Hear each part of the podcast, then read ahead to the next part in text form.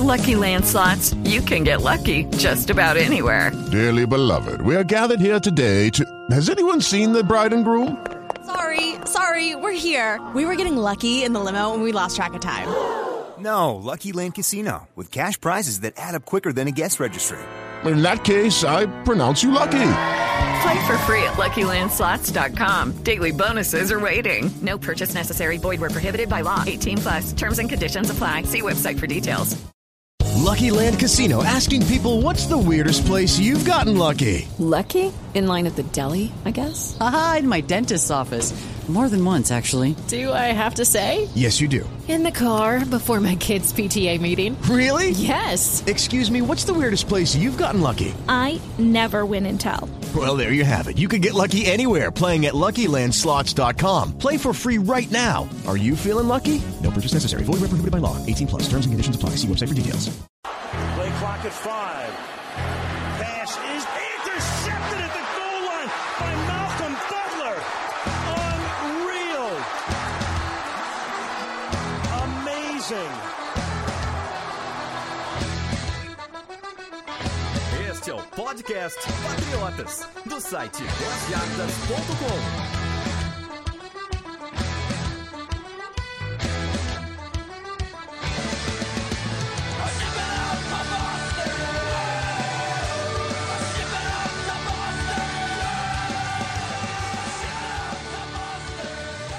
Sejam todos bem-vindos ao podcast Patriotas número 48. Eu sou o Felipe Von Zuben e comigo está Sidney Torres. Fala Felipe, fala pessoal, tudo bem? Belezinha. Tô, tem que estar tá beleza, né? Vencemos os Chiefs, estamos na quinta final da AFC consecutiva dos Patriots. Não tem como estar tá menos feliz, né, cara? É impressionante, né? A gente já, já, se acostumou com o alto padrão desse time aí ao longo dos anos, mas ele consegue superar próprio, os próprios feitos aí, né? Conseguir coisas inacreditáveis. Cinco finais de conferência consecutivas, eu acho que nunca mais a gente vai ver isso. Aos trancos e barrancos, perdendo um monte de jogador, voltando jogador, os peitos estão na final de novo, cara. Que poder que tem esse time. É inacreditável como é bom torcer para os Patriots é, é, um alívio. É aquela, mas também a gente vira chato nesse né, jeito, porque todo ano, se não chegar nos playoffs, não vale nada, né, cara? É, o nível de, de, exigência vai subindo, né? Eu fico pensando, coitado no cara que, que for o substituto do Brady quando ele se aposentar, porque a pressão em cima dele vai ser gigante. Isso é assunto para o podcast número 197. Vamos pro recado. Recadinhos de hoje, Sidney, tem coisa bem legal para falar. Vocês já estão acostumados que quando a gente conquista alguma coisa, por menor que ela seja, a gente gosta de contar para todo mundo, a gente é, gosta de dar esse pra galera comemorar com a gente. E a gente tá chegando em alguns números interessantes aí, maiores, com a temporada quase acabando, e números que a gente nem imaginava que a gente chegaria, né, cara? É, primeira coisa, o nosso podcast está no destaque agora entre o. Lá no iTunes, se você entrar, é, categoria esporte, ele tá entre os destaques, em pod, é, podcasts de destaque. Eu nunca imaginei que eu estaria nos destaques do iTunes, para falar a verdade. É, aliás, para você que ouve pelo site, algum lugar assim, se quiser, é só procurar podcast Patriotas lá no iTunes que você consegue assinar tranquilamente. E nossos números em redes sociais, né, Sidney? Que tá avançando aí é, muito mais do que a gente imaginava. Twitter chegamos a 3 mil seguidores e Facebook passamos dos 8 mil, cara. É gente, hein? Muita gente e, o que me impressiona nisso aí, como você falou, também me surpreendeu, é, é o tempo, né? A gente não tem nenhum ano de Patriotas.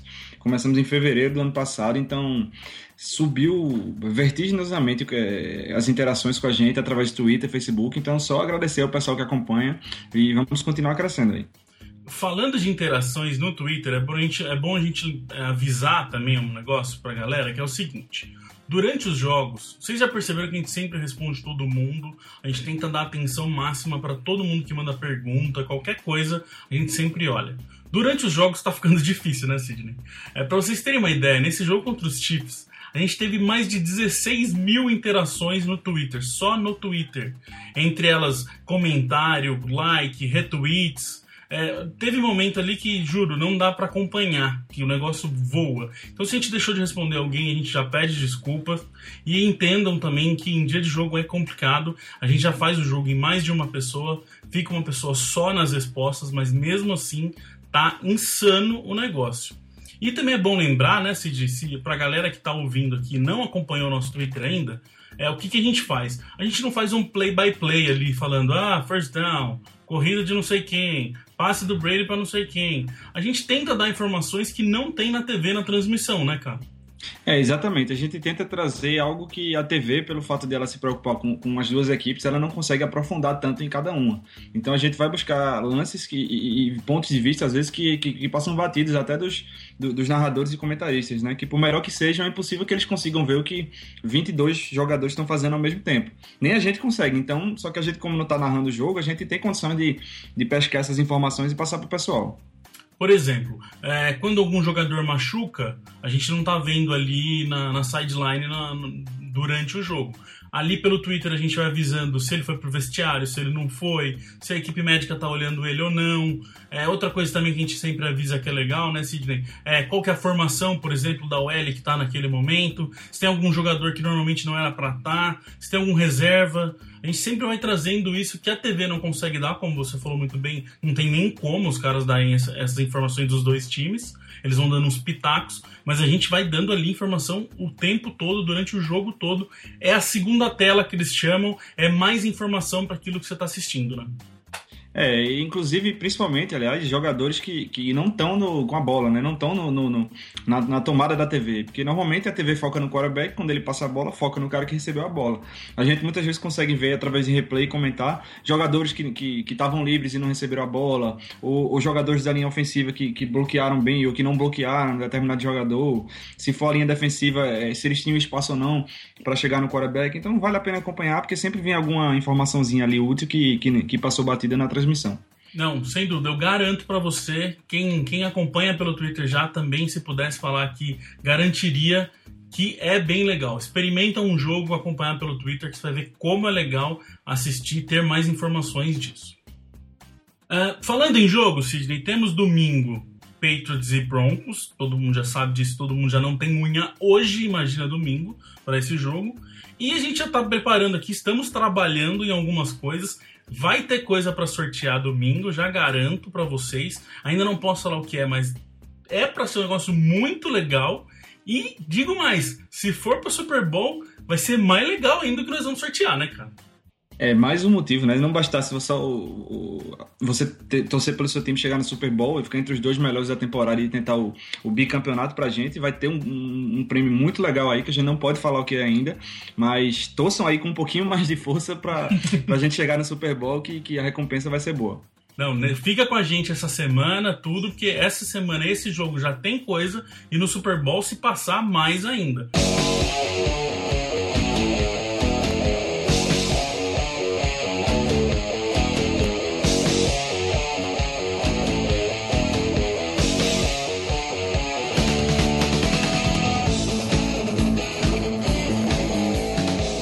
Vamos nessa, Sidney. A gente conversou com a galera essa semana, pedimos aí a opinião de como eles queriam que esse programa funcionasse e a maioria disse que queria que a gente falasse aí mais ou menos 50% do tempo sobre o jogo dos Chiefs e também falasse o resto do programa sobre os Broncos. A galera já quer ouvir sobre os Broncos. É, lembrando que, óbvio, a gente vai falar muito sobre os Broncos é, no site, no Twitter, no Facebook e no ao vivo também, no domingo. Não tem como, ao vivo é só sobre Broncos. Mas, a pedido de vocês, falaremos um pouco já de Broncos aqui. Primeiro, Chiefs. Uh, eu acho que, pensando aqui, Sidney, dos quatro jogos, no fim acabou sendo o jogo mais controlado, vamos dizer assim, por uma equipe. Não vou dizer tranquilo, porque é um jogo de playoff, mas foi onde uma equipe mais conseguiu se controlar aí, porque se for ver Panthers e Seahawks abriram muito, mas quase que, que deu problema no final lá os Patriots, acho que a chave desse jogo foi os Patriots terem controlado a ansiedade e a vontade dos Chiefs, né? É, uma coisa interessante sobre esse jogo é que o placar não reflete bem o, que, o, o, domínio que o time teve em campo. Você olha assim, sete pontos, ah, foi um jogo apertado, só uma posse de bola. Mas você olha como esse placar se desenvolveu, é, chegou um determinado momento que os Patriots, Patriots abriram 21 a 6 e o jogo praticamente estava definido. É, os Chiefs conseguiram deixar em uma posse de bola no final com um drive muito longo, né? Que mais uma vez, é, mais uma vez o Andy Reid foi criticado por não saber administrar bem o relógio, mas assim, né, dificilmente acreditava que eles iam conseguir virar aquele jogo.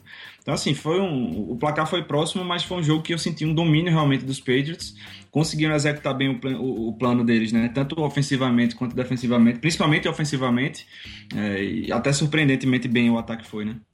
É, uma coisa que eu achei muito interessante, a gente até falou no ao vivo isso, eu e o Durante que uma das chaves para esse jogo, para os Patriots, aliás, a chave de todos os jogos dos Patriots, era converter todas as oportunidades em pontos. É, no, aquilo que a gente já falou aqui que tinha problema de fazer train out sair de campo. Porque todo time que joga com os Patriots sempre quer manter Tom Brady no banco, não tem essa. Essa é o número um para jogar com os Patriots. E a gente imaginava que os Chiefs iam conseguir fazer isso e conseguiram fazer. É, só que os Patriots converteram as oportunidades, como a gente pediu no, no pré-jogo. Foram só três punts no jogo, cara. Isso é absurdo. É, de todas as tentativas que a gente teve, só três vezes não converteu em ponto. As outras ou foi touchdown ou foi field goal. Isso é importantíssimo, foi importantíssimo para esse jogo e é daqui para frente também, né? Normalmente, quando, quando o ataque adversário consegue ficar muito tempo em campo, nosso ataque volta meio frio e aconteceu muito essa temporada, né? Principalmente com os desfalques. Então a gente volta, depois de muito tempo no banco, train out, volta o ataque adversário. Dessa vez não. Por mais que os Chiefs tenham conseguido muito tempo de, de posse de bola, quando a gente voltava a campo, o ataque ia lá, anotava touchdown ou anotava field goal. Só três pontos, como você falou. Então, é, e a liderança cedo, né? Como eu falei agora há pouco, isso, isso coloca uma pressão muito grande nos Chiefs, né? Que, que era sabido que o perigo desse time dos Chiefs era se eles conseguissem uma vantagem cedo e, e, eles são muito bons de administrar é, vantagens no placar. E a, a, gente dizia que se os Patriots conseguissem abrir uma vantagem logo no início, dificilmente o ataque dos Chiefs teria é bala na agulha, digamos assim, para conseguir uma reação. E foi exatamente como o jogo se desenrolou esse ataque que conseguiu converter muita coisa, não tem o que falar porque o retorno do Edelman e o Gronk junto ali, o Gronk nem estava muito saudável, jogou com dor, é, pelas informações que a gente tem, mas o Edelman, a gente falou isso no programa anterior, antes do Awards, é, não tem como, Sidney. O cara muda o ataque inteiro, cara. Que absurdo. É, tem, que, tem que clonar o Edelman e deixar ele para sempre nesse time, cara. É impressionante, né? Um jogador só, a, a, o efeito que ele tem em todos os, os demais setores do ataque, né? E, e lembre-se que Edelman não estava 100%, né?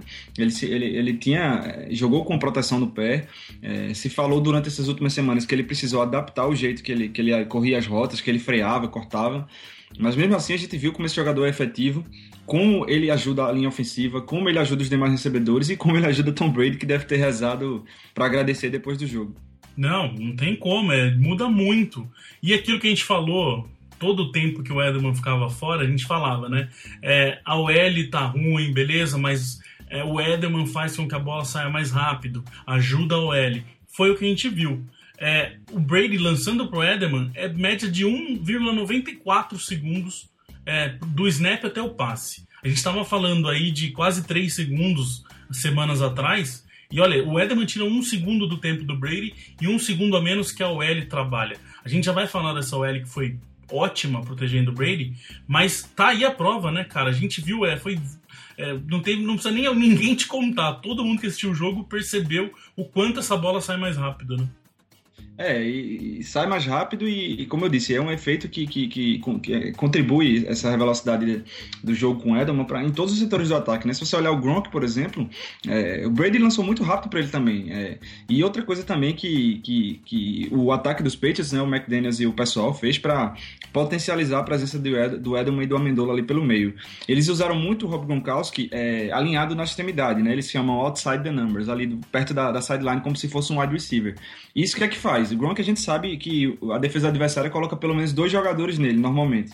Então você abre o meio do campo para rotas cruzadas ali, principalmente do, de Edelman e Amendola. Então é, a, defesa fica sem saber o que é que ela prioriza. Se ela prioriza o Gronk lá fora, é, Edelman tem espaço no meio. Se ela fecha o meio, o Gronk tem espaço lá fora. Então é um ataque que com esses dois jogadores fica bem difícil de ser marcado.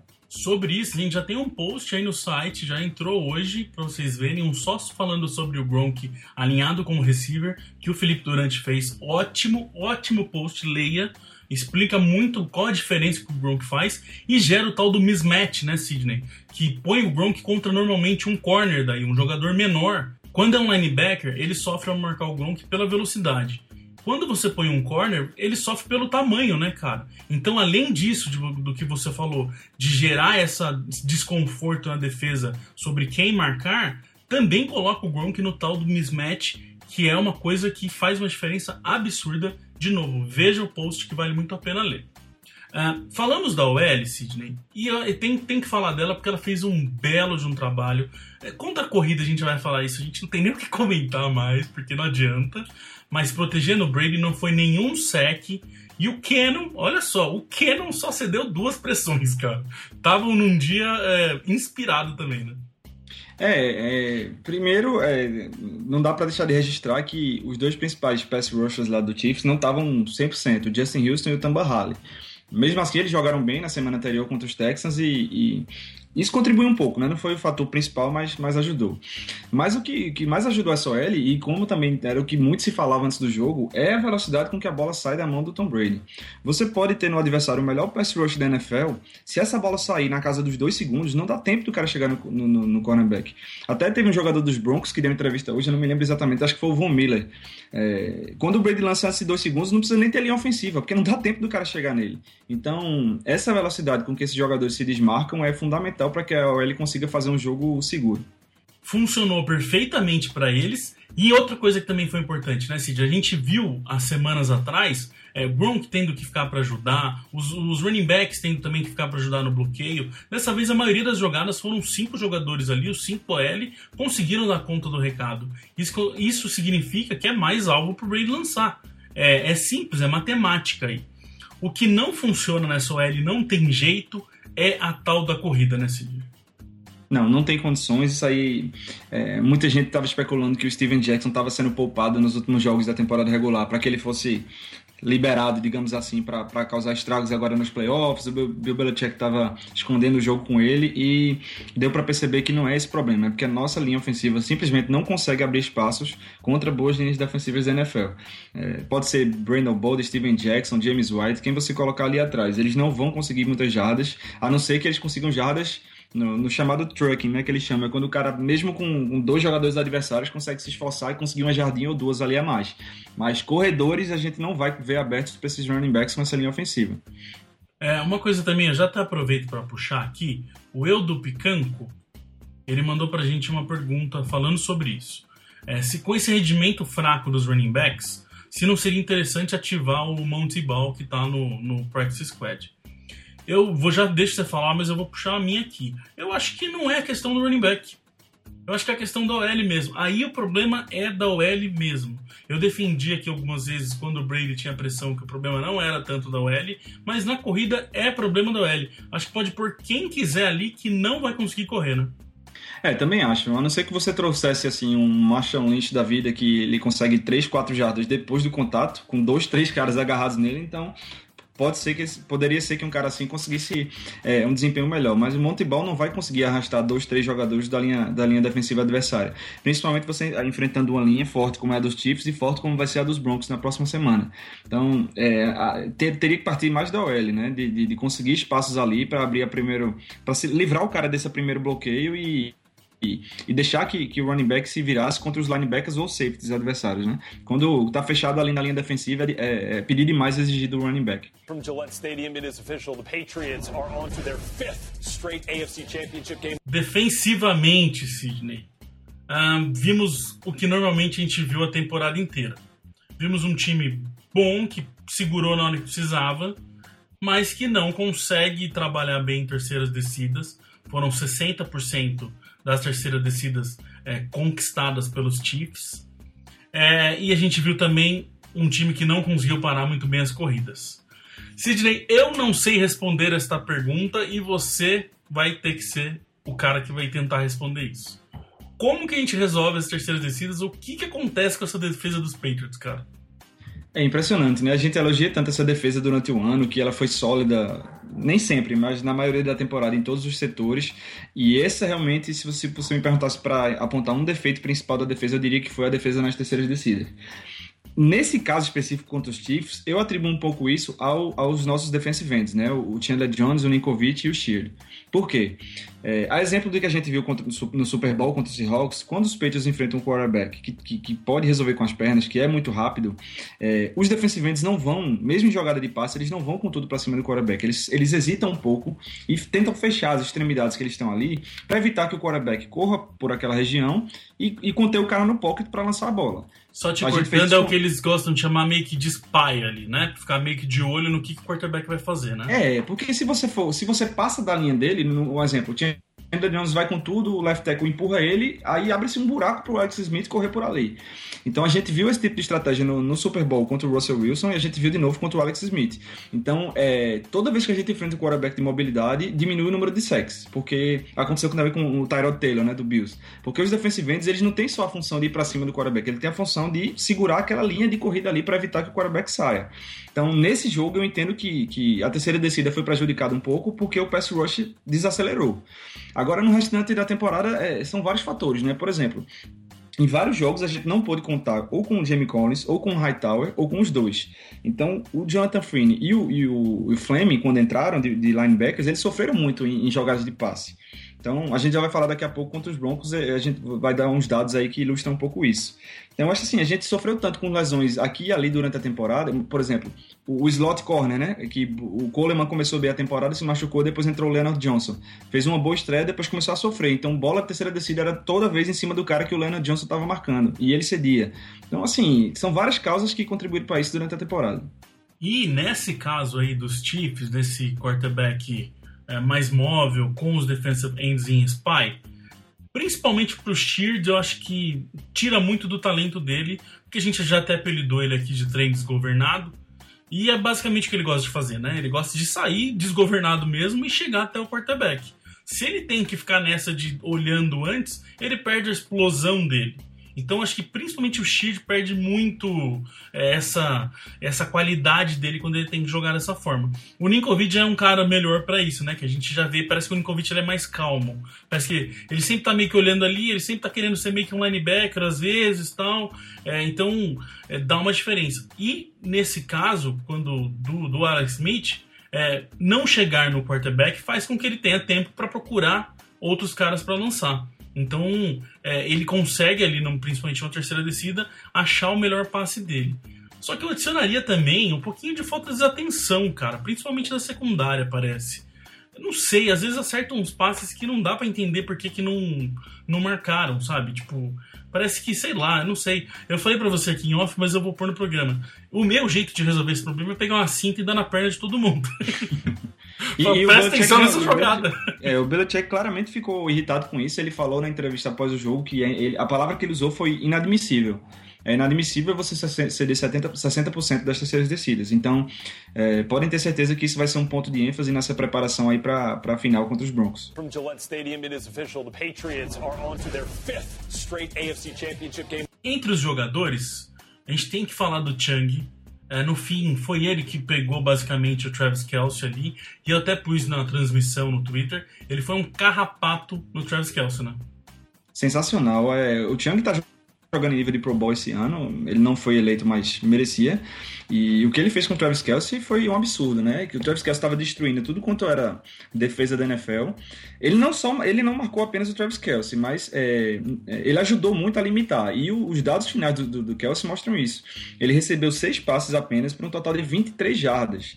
Então, se você for olhar todos os passes lançados na direção do Chang, é, ele cedeu apenas 2,6 jardas por recepção. Então, ou seja, pode-se dizer que quem o Chang pegou não, não jogou. Teve gente nos Estados Unidos que estava falando, tipo, Chang é o MVP desse jogo, do, de tanto que ele jogou, de tão bem que ele foi, e lembrando, voltando de lesão também, um dos que voltavam de lesão, e o Chang foi incrível nessa partida. Uh, o Logan Ryan liderou o time em tackles, 9 tackles e 1 for loss. Isso a gente também estava conversando aqui. É estranho isso nos peitos, né? É, a gente até falou, para quem, pra quem acompanhou o podcast do, do Patriotas Awards, que o líder em tackles do, do, do, dos Patriots esse ano, nessa temporada 2015, foi o Logan Ryan. Então, se você pegar os, os líderes em tackles e todas as equipes da NFL, eu garanto a você que pelo menos 80% vão ser linebackers. Porque é o, é o natural, né? As corridas vêm pelo meio, quem para é o linebacker, passes curtos e tal. No nosso caso, é, até dá pra gente especular um pouco o motivo disso ter acontecido, mas o líder em tackles não foi um linebacker, né? É, como a gente sempre fala, perdemos Hightower por vários jogos, perdemos Jamie Collins por vários jogos, o meio ficou muito tempo de fora, então nenhum deles conseguiu ter tempo suficiente de, de número suficiente de snaps para conseguir tackles e, e virar o líder do time nesse sentido. É, outro que merece aí nessa secundária um, uma citação é o Coleman, que entrou no lugar do Leonard Johnson, também veio de lesão e jogou muito bem. E os, os aí a gente entra acho que no principal problema dessa defesa, tirando a terceira descida, é, que foi a questão das lesões de novo, né? A gente teve o Hightower saindo por lesão, mas voltou. O Collins saiu e não voltou, com problema no, na, nas costas, no músculo das costas. E o Jared Mayo, que também saiu com problema no ombro e não voltou. Teve um momento ali que a gente chegou a não ter nenhum é, linebacker titular e isso faz muita diferença. É, a gente falou aqui, esses três juntos é, se completam, mas quando falta uma peça já dá problema, ainda mais duas ou três, né? E isso vai ser um ponto de, de, muita atenção essa semana, porque a gente vai falar daqui a pouco, uma das chaves para você vencer o Denver Broncos é parar o jogo terrestre. Então, é, a saúde dos nossos linebackers é, é essencial para essa partida, para essa final da UFC. Então, eu até acredito que por isso, essa semana de treinos agora dos Patriots vai ser mais uma semana em que o Belichick vai pegar leve, deve ter walkthrough, porque não adianta você colocar os caras lá que estão baleados com pad e, e, para dar porrada uns nos outros no treino. A gente já falou disso aqui. Então, eu acho que mais uma vez a semana vai ser focada na recuperação. É, o que a gente tem de informação é que os três estão previstos para jogar no domingo, mas de verdade mesmo, só nessa quarta-feira, depois do treino lá nos Estados Unidos, que eles vão soltar o primeiro Injury Report da semana. Bom, gente, estou aqui editando o programa. Ele já foi gravado e eu precisei parar aqui para avisar vocês que o Jared Mayer está fora da temporada. Saiu depois que a gente gravou esse programa, essa informação, e a gente não queria que o assunto ficasse defasado. Então, meio fora da temporada na Injury Reserve, com esse problema no ombro, Veja mais no Patriotas. Bom, temos uma pergunta aqui da Ana Paula, a nossa é, participante do podcast Patriotas da semana passada. Se você não ouviu, ouça, que o programa ficou incrível. É, a Ana deu uma aula pra gente de Patriots. Uh, e a Ana mandou aqui pra gente aqui, ó. Como é que faz para dormir até domingo? É a pergunta dela. e o que, que a gente faz depois de 7 de fevereiro? Bom, como é que faz para dormir até domingo? Eu, remédio. Porque eu não consigo dormir. E o que, que eu vou fazer depois do 7 de fevereiro? Remédio, pra eu acordar só em setembro. é basicamente isso que eu vou fazer. Cara, aí depende, né? Se a gente ganhar o Super Bowl, o que eu vou fazer depois é, do 7 de fevereiro é festa. Verdade, verdade. Se não ganhar o Super Bowl, é remédio, acorda. É, é a música do, do, do, do Green, Day. Green Day. Wake Me Up, mas só que no meu caso é quando quando agosto acabar, cara. Você me acorda. From Gillette Stadium, it is official. The Patriots are on to their fifth straight AFC Championship game. Vamos falar do tal do Broncos. Tá todo mundo. Tem gente falando que vai ser fácil, tem gente falando que vai ser difícil. Tem gente falando que o Manning vai destruir o jogo, tem gente falando que o Manning não vai fazer nada. É, vamos conversar um pouquinho aqui sobre esse Broncos, o que, que a gente entende de tudo que a gente leu, de tudo que a gente viu. É, tem bastante coisa interessante aqui pra gente falar desse Denver Broncos. A primeira coisa que a gente tem que pensar, que tá todo mundo falando, Sidney, que eu acho importante, é que tá todo mundo falando da semana 12. Ah, porque os Pacers não conseguiram jogar. Ah, porque a gente não conseguiu fazer nada. E tem muita coisa, é um jogo totalmente diferente agora, né? É, eu acho que esse jogo da semana 12 não serve de parâmetro nenhum para essa final da UFC. Você pode pegar ele até esquecer que que esse jogo aconteceu e não usar ele como, como, como, como material para estudar. Porque os dois times estavam bem diferentes, né? O Denver Broncos estava sem o quarterback, que é o Peyton Manning, é, tava sem o DeMarcus Ware também, que é o, o defensive end, tá jogando muito bem esse ano, apesar da idade. E o time dos Patriots estava desfigurado no ataque, né? Que para variar, toda vez que a gente visita o Denver Broncos, a gente vai, vai sem ninguém para lançar a bola. Então, é, a gente tava sem o Julian Edelman, sem o Daniel Amendola, perdemos o Rob Gronkowski no final do jogo, é, sem o Jamie Collins, perdemos o Dante Hightower no segundo quarto. Então, assim, era um time que, é, para você ter uma ideia, o líder do Patriots em recepções foi o Scott Chandler nesse jogo. Então, daí já, já mostra como foi uma coisa atípica. Uma coisa que eu acho assim que a gente tem que falar é a questão, para mim, a palavra desse jogo é corrida. Seja para os Patriots no ataque, quanto para os Patriots na defesa. provavelmente a gente não vai conseguir correr contra esse Broncos. A gente não consegue. Se nós aqui montar um time do Patriotas, capaz eles não conseguirem correr contra a gente. Ainda mais com essa defesa do Broncos, com aquela linha, com o DeMarcus Ware tudo mais. É passe no ataque. Agora, para mim, a principal coisa aí, Sidney, é a defesa contra o jogo corrido. A gente falou muito disso. É, é a nossa, incomum aqui no Patriotas. Todo mundo tem a mesma ideia. Precisamos parar esse jogo corrido de qualquer forma. Isso pode definir o jogo e provavelmente vai definir o jogo, né? É, exatamente. É, esse talvez seja o último Brady versus Manning aí, né? O, o, o Belichick versus Manning, que é o duelo que mais se, se coloca em campo. E ele vai ter uma característica interessante, que ele vai ser o oposto do que foi essa história desse confronto. Porque o que, é aconteceu durante todos esses anos? É, o Peyton Manning sempre teve ataques aéreos avassaladores, muito potentes. Então, o, o, plano de jogo do Bill Belichick era bota 8, 7, 8 jogadores na cobertura, manda pouca gente atrás do Manning e tenta fechar os espaços lá. Ou seja, deixa o, o time do Manning correr com a bola, mas segura para evitar o, que, que ele destrua a nossa defesa com passes. Dessa vez, o Peyton Manning chega completamente diferente, né? Quem assistiu os jogos dele esse ano sabe que ele fez um péssimo, uma péssima temporada. Ele foi um dos piores quarterbacks da NFL. Se você olhar os números dele desde a semana 5, ele tem só 3 touchdowns lançados e 12 interceptações. Ele liderou a liga em interceptações, mesmo só tendo jogado 10 partidas das 16, então ele tá numa fase ruim, o braço dele já não tem tanta força. Então acho que dessa vez vai haver uma inversão. Acho que o Bill Belichick vai fazer um plano de jogo para travar esse jogo terrestre, colocar ali a defesa base, que é com, com quatro jogadores na linha, mais três linebackers, e, e, e, deixar o Manning fechar os passes, as rotas mais curtas, né? Porque a gente sabe que ele não tem tanta força no braço para lançar em profundidade.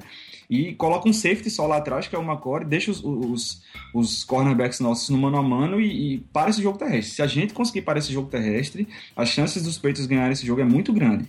Agora, se os Broncos conseguirem correr para 100, 150 jardas para cima, aí a coisa vai complicar para a gente.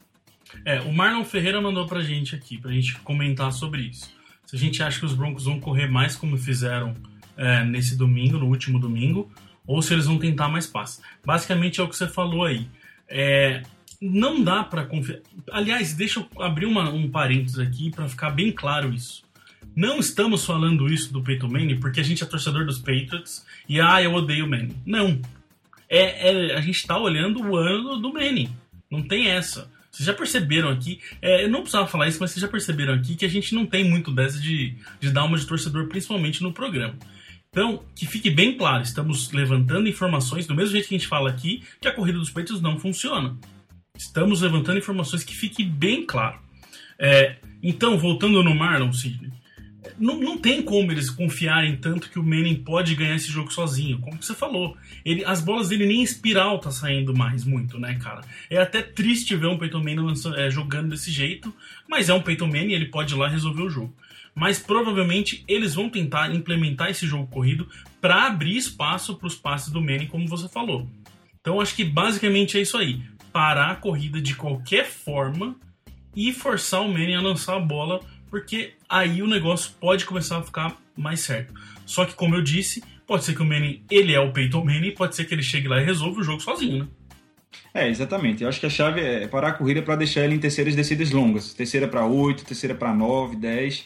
Se ele ficar em terceiras para 3 ou 4, é, o fato de ele não ter mais aquele braço todo não vai influenciar em nada, porque ele só precisa de 3 ou 4 jardas. Então, ele tem milhões de opções de rotas. Se você coloca ele em, em terceiras descidas longas, é, você força ele a lançar mais, com mais profundidade e aí pega justamente no ponto fraco dele, né?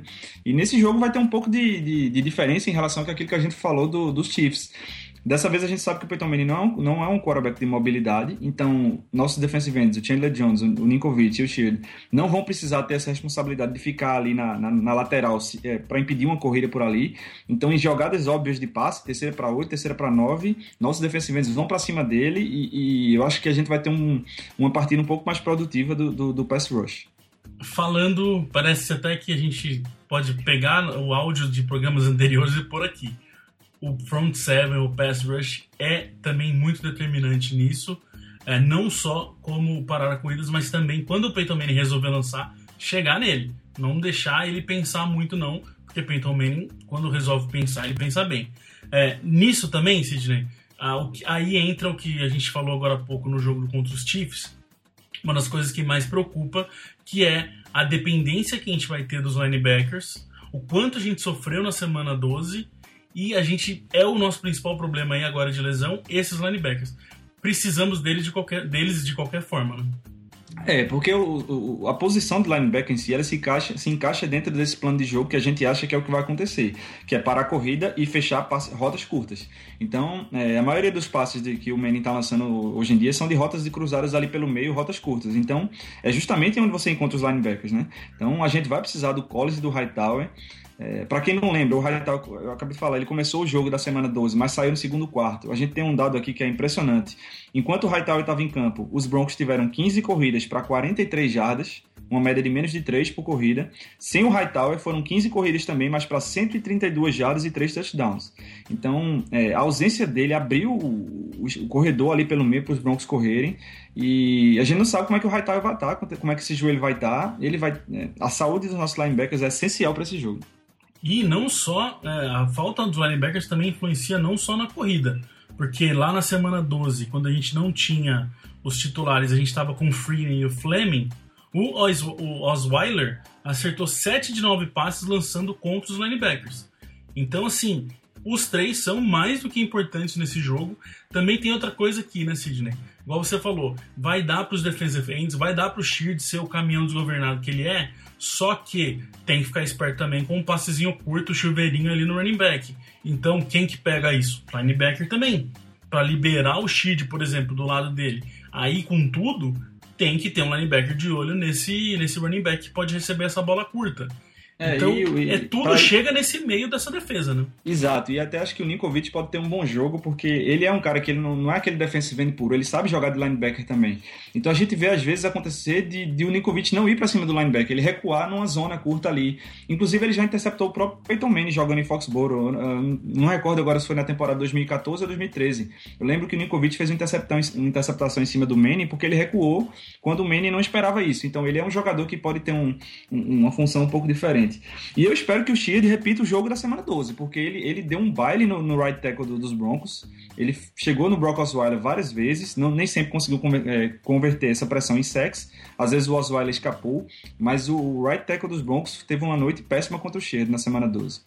Não, e não só contra o Sheard, como aquele jogo contra os Raiders no final da temporada, que o Khalil Mack fez 4 quatro ou 5 sacks. sacks. Foi tudo em cima desse right tackle é onde o Shield vai estar ali. O Shield tem que jogar bem. Basicamente, aí, Sidney, é o Shield para ir para cima do, do, do Manny e o Ninkovic para ficar nesse meio spy aí, tanto no, no, no, running back ali, alguma coisa assim. Basicamente, pode ser que os dois tenham essas funções.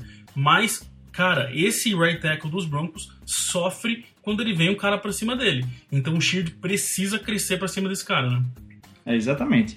E é isso que complica, né? Se você começa a ceder corrida, os caras que vão pro pass rush começam a hesitar em ir pro pass rush porque eles acham, eles esperam para ver se vai ser corrida ou não para tentar ajudar a segurar.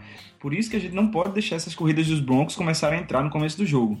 Se a gente começar a fechar a corrida para eles, é, como a gente conseguiu fazer no ano passado, por exemplo, no confronto da temporada regular lá em Foxborough, aí melhora pro pass rush, melhora para cobertura, melhora para todo mundo.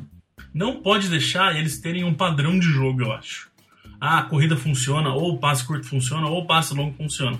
Tem que ir pingando aí, eles não entenderem qual que é o, a chave da partida. Eles têm que ir testando pra gente ir se defendendo, basicamente isso. Se eles encontrarem um jeito de jogar, aí eu acho que é onde a defesa do Patriots mais sofre. É onde, pô, acertou, achou o calcanhar de Aquiles da defesa, vira padrão de jogo e a gente sofre muito. Então tem que fazer eles tentarem de tudo aí o jogo inteiro. Outra coisa aqui, seja agora falando de ataque um pouco. Uh, no nosso lado também vai ter muito disso. A pressão do, do, dos Broncos é muito forte. A secundária também é conhecida, esse ano ela foi muito bem. Só que contra os Steelers, lembrando que os Steelers estavam bem baleados, sofreram bastante. Aliás, o Broncos inteiro sofreu para ganhar dos Steelers, não foi uma vitória fácil. O final do jogo ali não mostrou o que, que foi. É, dá pra gente jogar em cima dessa defesa principalmente é basicamente aí colocar essa, soltar essa bola rápido, como a gente sempre fala, para não sentir essa pressão dessa, desse front seven aí poderoso dos Broncos, né? Eu acho que, que a filosofia tem que ser a mesma que a gente aplicou contra os Chiefs, é, é o ataque de passes rápidos ali, para desacelerar esse pass rush dos Broncos, né? Não dá tempo do, do Von Miller e do Demax Rush chegarem no Tom Brady se essa bola sair rápido. É, o Chris Harris Jr., que é o melhor cornerback dos Broncos, tá baleado, ele não sabe se joga, ele tá com problema sério nos ombros, ele tá com muitas dores. Então, se ele não jogar ou se ele jogar longe do 100%, é uma grande, uma grande vantagem para os Patriots, digamos assim, porque vai ficar o Talib ali e, e, o reserva do Chris Harris não vai ser, não vai ter a mesma, mesma qualidade e efetividade dele. Então, se vocês lembrarem, o Tom Brady lançou para 300 jardas e 3 touchdowns contra os Broncos lá, lançando para Scott Chandler, é, Chris Harper e Brandon LaFell. Então, eu acho que, que o ataque dos Patriots tem totais condições de, de pontuar contra essa defesa dos Broncos, por melhor que ela seja. Eles vão sofrer para fechar todos esses, todos esses matchups aí. E se fecharem o meio, você lança para Gronk na ponta. Se fecharem Gronk, você lança para Edelman. Pode ser que sobre uma bola ou outra pro Lafel e a gente vai rezar para ele não dropar. então, eu acho que a gente tem condições de pontuar e, e, e dar trabalho aí para os Broncos. Um cara que eu acho que pode fazer diferença nesse ataque, James White é, a gente, como a gente falou contra os Chiefs, que não foi preciso colocar os running backs ali para ajudar a proteger o Brady. Eu acho que o que menos precisa fazer é isso com o White. Porque um running back a mais ali às vezes não faz diferença. O cara é arrastado e é jogado em cima do quarterback. A gente já viu até de dentro do campo acontecer isso. O White, CJ, tem que ser o refúgio do Brady ali. É, se acontecer alguma coisa, mesma coisa que a gente falou que o Ninkovic teria que fazer na, na, de olho nesse running back. Tem que ser usado o White desse jeito e a forma que eles usavam muito o Lewis também. É, se a gente conseguir implementar os passes, vai jogar a defesa um pouco mais para trás. E aí que sobra o espaço nas laterais e no meiozinho ali pro White sair e receber essa bola curtinha. Se o Brady tá na, na pressão, solta no White para ele tentar ganhar pelas pernas ali, que a gente já viu que ele é bom. É, a gente falou já de que estavam segurando o uso do White, ele não entrava tanto não tem mais o que segurar, né, cara? Tem que pôr o White para jogar agora. É aquela coisa, aquela história das coisas serem complementares, né? Se o passe rápido começa a entrar, a linha ofensiva tem menos pressão, porque o passe rush diminui, então você precisa deixar menos jogadores ali para bloquear, não vai precisar estar o White o tempo inteiro ali segurando pelo meio algum jogador dos Broncos, ele vai precisar sair em rota. Se ele sair para rota, um linebacker dos Broncos já vai ter que ficar com ele pelo menos, então já melhora para o Gronk principalmente, melhora para Edelman. Então, é, eles, o ataque dos Peitos tem que fazer os Broncos não saber para onde vai a bola nessa jogada, porque se você, você é unidimensional, você só tem um jogador que está conseguindo é, fazer alguma coisa, é, facilita para a defesa. Ela foca naquele jogador e pronto. Se você uma hora lança para o Brady, na outra para o Mendola, na outra para o Gronk, uma hora sai o James White, ou então nem que seja um, um, screen, né? Que a nossa linha ofensiva não consegue bloquear a corrida, mas ela é boa fazendo screens, bloqueando para screens. Então tem que deixar a defesa sempre sem saber de onde vem a, o ataque. From Gillette Stadium, it is official. The Patriots are on to their fifth straight AFC Championship game. Para fechar o assunto Broncos, Sidney, o Renan Skavinsky é quase irmão do Gronkowski, Gotskowski, Skavinsky. Uh, invejei seu nome. Tudo da, da, Europa, tudo veio da Europa Oriental. É, eu invejei esse nome. Eu queria ter a camisa dos peitos escrito Skavinsky. É, ele mandou aqui, ó. Pessoal, até que ponto o fator campo pode atrapalhar os Patriots? Principalmente o Brady não tem um bom retrospecto jogando em Denver. Aí que tá, senhor Renan e senhor Patriotas. Eu acho que não é tanta diferença assim Principalmente pela questão do seguinte, Sidney. Tenta seguir o meu raciocínio. Todo ano que o, que o, que o Manning foi bem, o Peyton Manning jogou muito bem, o que se sabe dele é que quando chega em playoffs ele joga mal, principalmente no frio. Ele tem um problema em jogar no frio. No frio, ele sempre teve. Esse ano ele jogou mal, até no calor ele jogou mal. Então, a tendência é ele jogar mal também no frio. Como eu disse, é Peyton Manning. Pode ser que isso tudo mude e ele cale em nossa boca, principalmente a mim. Mas eu acho que a questão aí, tanto em Denver como se fosse em Foxborough, ia, vai ser complicado, ou ia ser complicado em Foxborough, de qualquer jeito pro, pro Manning. Porque, tipo, é, é onde mais pega ele aí. E tem um número muito. Eu quase desacreditei nesse número que eu quero que você passe pra galera, que mostra como o Peyton Manning tá jogando em casa esse ano. Né? É inacreditável você falar isso de um, de um jogador da qualidade dele, que bateu recordes e recordes aí na NFL. O Peyton Manning tem um touchdown de passe na temporada jogando em Denver. Um. Tom Brady tem três naquele jogo da semana 12, lançando para Brandon Bolden, Scott Chandler e companhia. Então, é, é, um ano completamente atípico. A gente sabe que ele está machucado desde o início do ano. Como você falou, é, no calor ele já estava jogando mal. A defesa carregou esse time durante boa parte guardada. No frio agora, provavelmente ele não vai explodir de uma hora para outra. Não vai ser tão frio lá em Denver quanto seria em Foxborough, mas vai ser frio, a expectativa de temperatura negativa. Então eu acho que desse ponto de vista dos elementos assim, não, não fará diferença jogar em Denver. O que eu acho que faz é que, como qualquer partida fora de casa, é que a torcida adversária atrapalha muito a comunicação do quarterback. Então, se você quer fazer aqueles audibles lá que, que o Brady faz, você quer mudar a jogada na linha de scrimmage, você quer corrigir uma rota, essa, essa, essa comunicação é muito dificultada pelo barulho da torcida. Mas a gente já viu os Patriots ganharem fora de casa em várias situações. Então, eu acho que, que se esse ataque jogar direitinho, encaixar, se a nossa defesa é, não, não ceder big plays ou, ou, jogadas bobas, eu acho que jogar em Denver não vai ser o fator decisivo para definir quem vai ser o campeão da UFC, não. Tanto que teve gente que falou para já mandou mensagem para lá no Patriotas falando que ah, pode ser que neve, seria ótimo.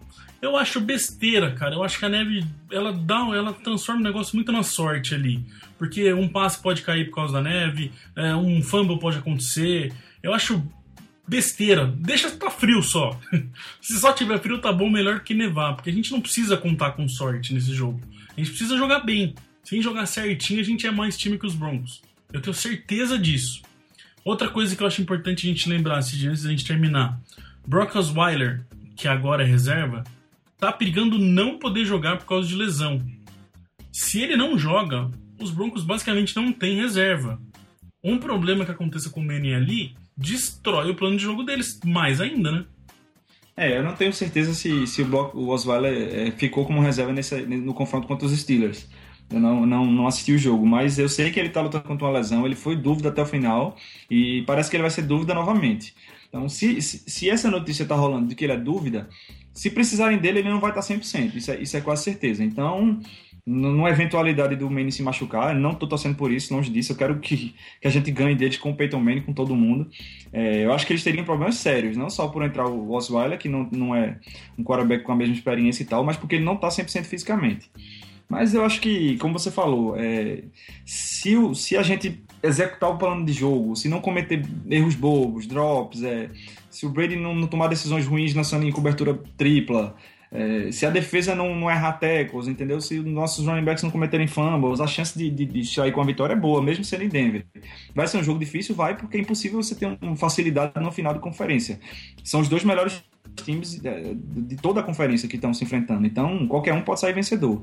Mas eu acho assim, não tem um pessimismo nenhum pelo jogo sem Denver, não. E uma coisa que eu tava conversando, a gente tava conversando, aliás, eu acho legal por aqui pra galera saber até pensar. É, aí já, mais do que nunca, tirando totalmente o torcedor dos Patriots Felipe, é, qualquer um dos dois aí que forem para o Super Bowl, os dois têm tem histórias muito boas para contar nesse Super Bowl, né? O Brady, nesse ano absurdo que ele passou, é, cara, Deflate Gate, levou o time nas costas sem receiver, é, com cheio de lesão, perdendo running back, perdendo todo mundo, com ele basicamente novata. O Brady tem uma história em tanto para contar se ele chegar nesse Super Bowl. E o Manning também, né? De lesão, de provavelmente a última temporada dele, todo mundo basicamente rindo do cara que ele era o líder de interceptação da liga, o Peyton Manning. Quando é que te imaginou que isso ia acontecer? E se o cara chegar no Super Bowl, querendo ou não, é um baita de um negócio, porque ninguém chega no Super Bowl à toa. Então os dois têm uma história muito boa para contar, né, cara? É, é, lógico que, que a gente vai torcer, como, como torcedor dos Patriots, a gente quer passar, quer ir pro Super Bowl, mas é, se puderem, é, aproveitem esse momento, curtam esse jogo, o, talvez seja o último Manning versus Brady da história são os quarterbacks que dominaram esses últimos 15 anos da NFL aí de longe, ninguém chegou perto do que eles alcançaram. Talvez a maior rivalidade de, de rivalidade que eu falo dentro de campo, né? Até porque eles são amigos de, de quarterbacks dentro de campo, da, da, talvez da história da NFL. Então é, é, um, é, uma coisa histórica que a gente acompanhou nesses últimos anos e esse jogo vai ser histórico também. Então se é difícil acompanhar, assim, focar nesse, nessa questão com tanta atenção do, da partida e da, da, do Super Bowl que está em jogo. Mas se vocês puderem, curtam esse momento porque provavelmente é o último confronto entre eles. Alguém comentou isso no, no, nosso Facebook, eu não sei o nome da pessoa, até peço desculpa, é, mas o cara falou assim: Eu tô triste porque eu só é, é, o, é, segundo ano que eu acompanho a NFL só e eu vi pouco desse Brady Manning. Cara, fique triste mesmo, porque você perdeu. É, como era bom é, odiar o Manning, né? Vamos dizer assim. Como, cara, como é desesperador saber que tem um cara do outro lado. E tenho certeza também que todo mundo joga contra os Patriots, é horrível ter um Brady do outro lado, porque são caras que podem resolver sozinho a qualquer momento, né? É, eles são, são dois dos melhores quarterbacks da história da NFL, então eu agradeço muito por ter acompanhado não todo o histórico do confronto, mas boa parte eu acompanhei vários e vários jogos entre Manning e Brady. Feliz também de, de, de o Brady ter levado vantagem na maioria desses confrontos, mas não, não interessa nada disso, nada do que ficou para trás se ele não levar vantagem no próximo. Né? Então, o que vale é o próximo, que, que esse retrospecto aí se mantenha e que ele passe, mas isso, talvez seja. É muito triste saber que talvez seja o último confronto entre eles. E o que você falou ali atrás é, o, é a frase, eu acho que tomara que não aconteça nada, tomara que a gente ganhe com o Manning em campo, porque os dois quarterbacks merecem fazer mais um confronto entre eles, porque são os dois melhores das últimas, dos últimos anos aí, sem dúvida nenhuma.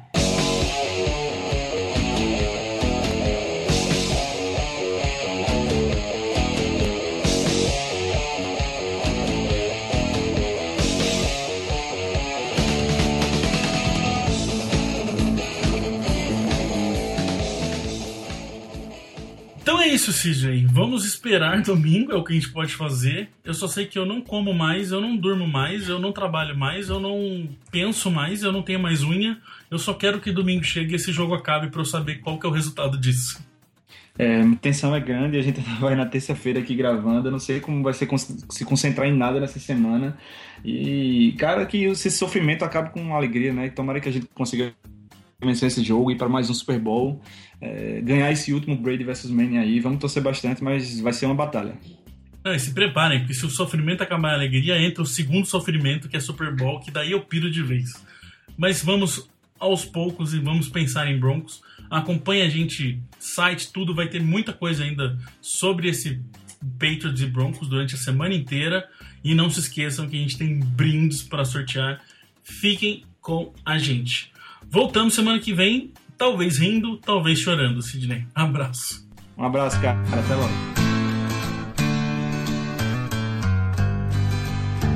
We love our New England Patriots and the way that they play as a team. And we'll always be true to the red, white, and blue, our New England American dream. When they take to the field, they don't often yield. They'll bend, but they seldom will break. If the first half should sour, well, there's still half an hour. They'll ignore every bruise, every ache. And they'll pull it all out at the end of the bout. If it's close and the game's getting scary. If the offense can't score with a few seconds more, then we call in old clutch Vinatieri.